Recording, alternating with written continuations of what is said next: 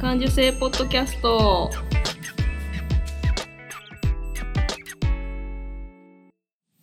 子供の頃から感受性が豊かだと言われ続けて大人になったデザイナーまゆが日々気になったことを感受性豊かにお届けする感受性ポッドキャストです。今日も遠くの友達にカセットで声を送るような気軽な気持ちでスタートします。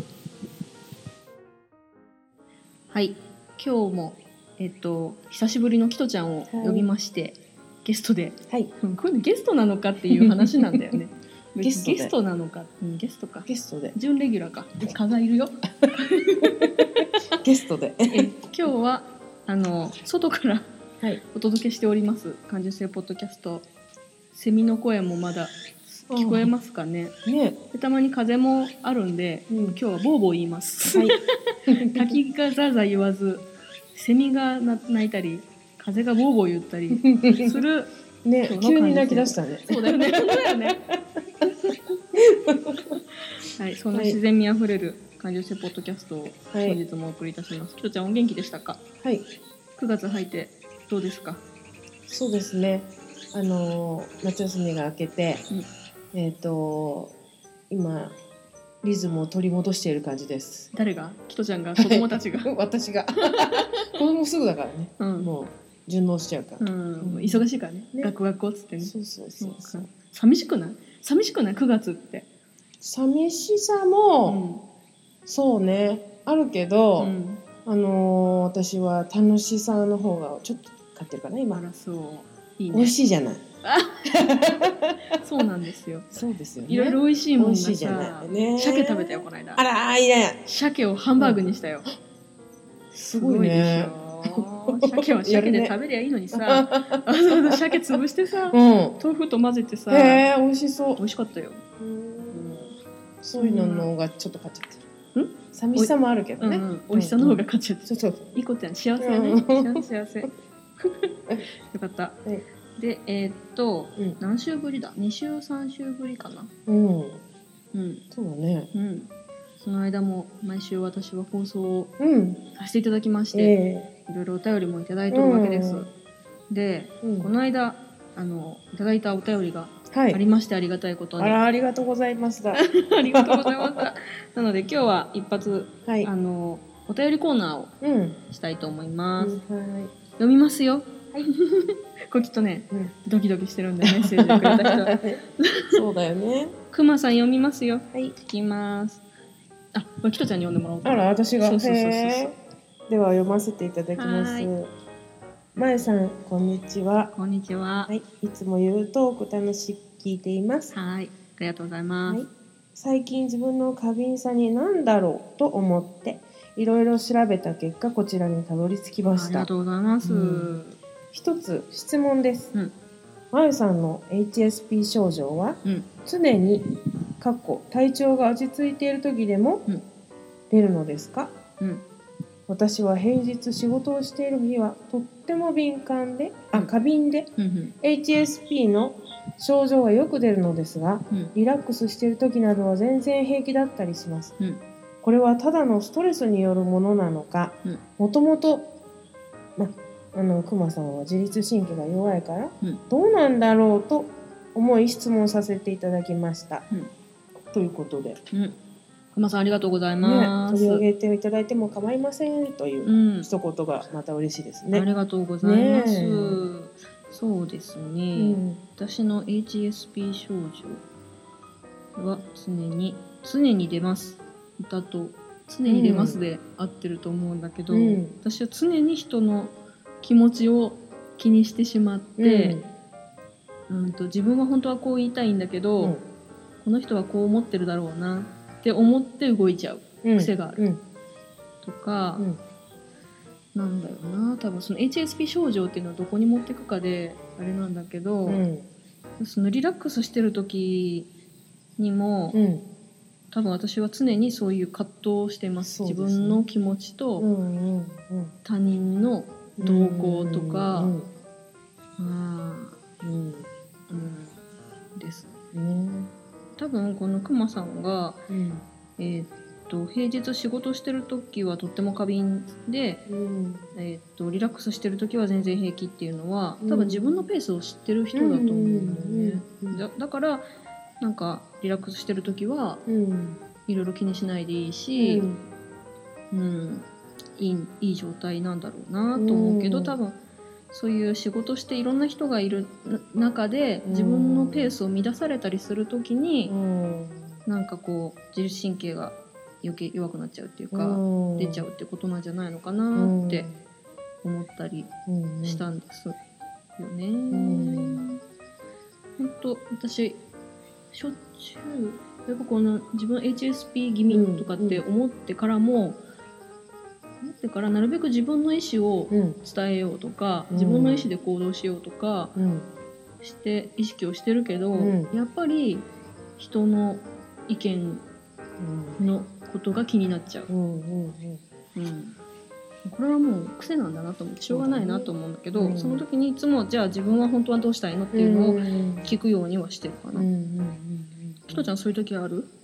うんあるねやっぱりあのこんなこと言っちゃったら傷ついちゃうんじゃないかなとか、うん。本当は私はそう思ってるんだけど、うん。あのこういうふうに言ってみようかなとかね。うん、言い方変えてみようかな、うん。そうそうそう。うん。あるかな、うん。うん、うん。たまにフラフラッシュバックでねうん。あの考え事してるとさ、うんなんかあ過去のことが蘇っちゃったりとかしてね、うん。こういう時はこういうふうだったなとかうん考える時もあるけどね。うん。それはリラックスしてるんだけど、うん。うんうんうん。リラックスしてる？る時も、うん考え事してる時にうん。やっぱりそうやって考えちゃう時もあるうんけどね、うん。そういう時はどうするの？そういう時はね ねあのー考えない。考考えないっていうか声に出して、うん。もう知らないって言ってみたり。そうそう。うん分かったごめんなさい。さよなら。自分で言って。う、んうんほん。で切り替えるとか、そう声に出しちゃうね、うん考えすぎちゃうとずっと考えちゃうから。そうね。そう。うん。今思ったら声出してます、そうね、そっか。うん。うん、仕事してる時にそう敏感になったりする？そうだね。あのやっぱりあのスタッフとかとうん。話してる時なんかはもうすごい神経使ってるよね、うんうんうん。うん相手もすごいあプロだからさ、その子供たちの読み取るプロだから、うん。うん感じてはいるかもしれないけど私が気遣ってんだっていう、うんうんでもやっぱりあの仕事でねそこはやっぱりこう私のことじゃないからさうん。子供たちのことだからさ、うんあの時間を置いてうんうん。言ったりする時もあるそう先生に？そうその時には言えなかったけど、うん。あの時本当はこう思ってたんだよねってうん。私は思ってたんだけど、だからこういうふうにちょっとしてきたんだけどっていう話をしたり。ね。うん。うん。なんかこうもう私病気をしてうん。1年ほぼ家の中でうん。生活をして、うん。人と関わるといえば本当スーパーとか、うん。なんかどっか行った時になってて、うんその平日仕事をしてる時っていう感覚がうん。だいぶ薄れてるは薄れてるんだよね。うん。で、うん、だからどんなだったかなってすごい思う。うん。思うんだけど、うん、なんかね思い返すとなんかすごくやっぱ複雑なんだよ。人とうん。人なんか会社もすごい大きい会社でいたから、違う部署の人とか、うん。セクションが違う人とかうーんなんかその話し方だとか、うん伝え方だとか、で上司がいたり先輩がいて、うんうん。その人たちの話をこう持ちながら後輩のことも聞きながら複雑だね。あれだったん多分このクマさんもそういう自分がストレスと思ってないこと？もう日常生活だから仕方ないんだよねっていう、あの先輩後輩のやり取りとか、うん。上司とか、もしかしたらお客さんもいるかもしれないけど、そういうののやり取りでちょっと疲れちゃうのかもしれないかうんな、っていうの。を、うん。あのくまさんさそのリラックスしてる時は平気って言ってるからねほんと上手にね。ね。うん。うん。そういうのを吐き出せるっていうかさ、デトックスできてるんじゃないかなと思う、うん私リラックスの仕方が全然わかんなくて、ね。会社員とか うんうん。自分で仕事してる時も、ね。もうんううん。ずーっと休みなしでさ、うんうん。なんか暇してると悪みたいな気がしててだね。うんうん。だったから、うん。そのリラックスしてる状態をすごく大事にするのは大事いいことやね。うん。うん、なので多分クマさんは自分がリラックスしてる時はどんな状況なのかうん。とか、なんでこう敏感になっちゃうんだろうっていうその仕事の平日の時の敏感になるタイミングだとか、っうん。ていうのをメモしてみるとで自覚してみると、ちょっといいのかもしれない。ね、仕事中とかもなんかまあ例えば音が気になっちゃう人とかだったらすっごいざわざわざわざわしてきたらその場をちょっと離れてみるとか、あーちょっと頭がパンパンになってきたなと思ったらトイレ行ってうん。うんちょっと1分でも目つぶってみるとか、うん、なんか自分のリラックスしてる時はどんな状況かっていうのを、その平日の合間合間にもうん。できるといいかな。ね。っていうような気がします。うん。これが参考になるといいけど、ううん。んでもそのこういうことに気づいたってことがねそうだよね。うん。知る知らないってさっき話した。この不調をさ、うんうんうんこの不調ってなんだろうっていうのがわからないまま、うん本気で病気になる人いるしさ、うんうつになる人もいるし、知れてよかったね。知れてよかった。うん。たどり着いてよかったね。で、えっと、仕事してる人うにん。おすすめ本うんうん。だなって、あの結構わかりやすく書いてあるなって思ったのは、うん。長野真睦夫先生の、えっと、えっと、十勝むつみのクリニック院長、長野真睦夫先生のうん「敏感すぎる自分に困ってます」っていうコミックエッセイが結構、あの仕事をしてる OL 目線な漫画が書いてあったりとかして、まさにここに今、お何？出た、ね、感じていることをうまく言い表せないっていうね、ページがあるね。うん。うん。だからあそうだね。それでストレスをうん実は抱えてるっていう人もいるもんうね。ん。うん。なんかそれをこうちょっと解説してくれてるからすごくこれを知ることで。本当だね自分の心のモヤモヤがどういう状況だよっていうのを、うん。結構こう専門的に書いてくれてたりとかうんうんするから、そうだね。なんか自分が仕事中とか、うん。これパニックになってんなうんって思ってる時とかに、うん。あ今こういう状況だから私パニックになってんだっていうのが、うん。冷静に受け止められたりとかすると、ううんんあの安心してちょっと席外すとかそうだねできるとうん思うから。うんうん、とかなんかね、あの何嫌なことを溜め込んじゃってモヤモヤが晴れない時の晴らし方とかもうん。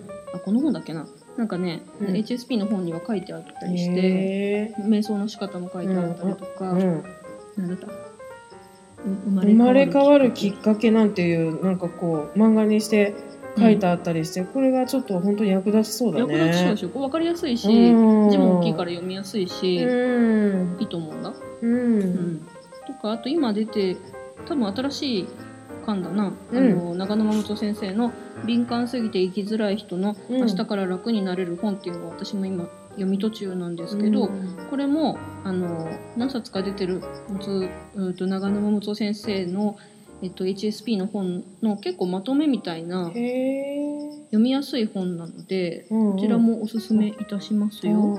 これはあの私本屋さんのうんうんレジ横で見ました。うんなのでなんかちょっと手に取ってうんこの前ちらっと見た。うんうんうんうん見やすいよね。ね、だからちゃあのいろんなとこに置かれてるかもしれない。うん、と思う、ね。あのホームページ、えーブログにもまたリンクを貼っておくのでピロッと見てもらえるとうん。良いかなと思います。ねうん、本当だ。うん。小児精神科としてとって書いてある。うん、へえ。そうなんですよ、ねうん、だからまず気づくこととかね、うんうんうん。まずはそこの入り口にうん。くまさんはいると思うそうだので、ね。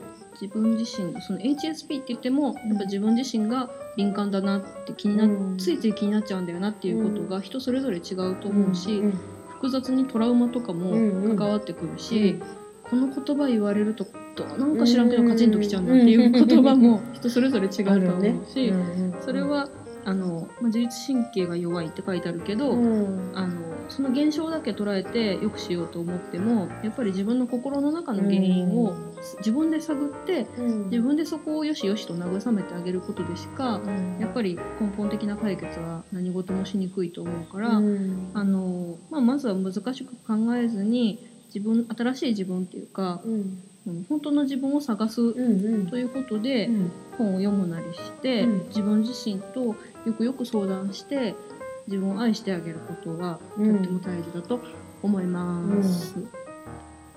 ゆるトークでした。はい さんいかがでしたでしょうか？うんまたあの気づいたこととかあのゆるくメッセージもらえると、うん私は密かに飛び上がってうんうん「ひとちゃんお手紙もらった」ってなると思うから嬉しいんで、うんうんまたメッセージぜひください。うんくまさんありがとうございま。したそれでは後半に続きます。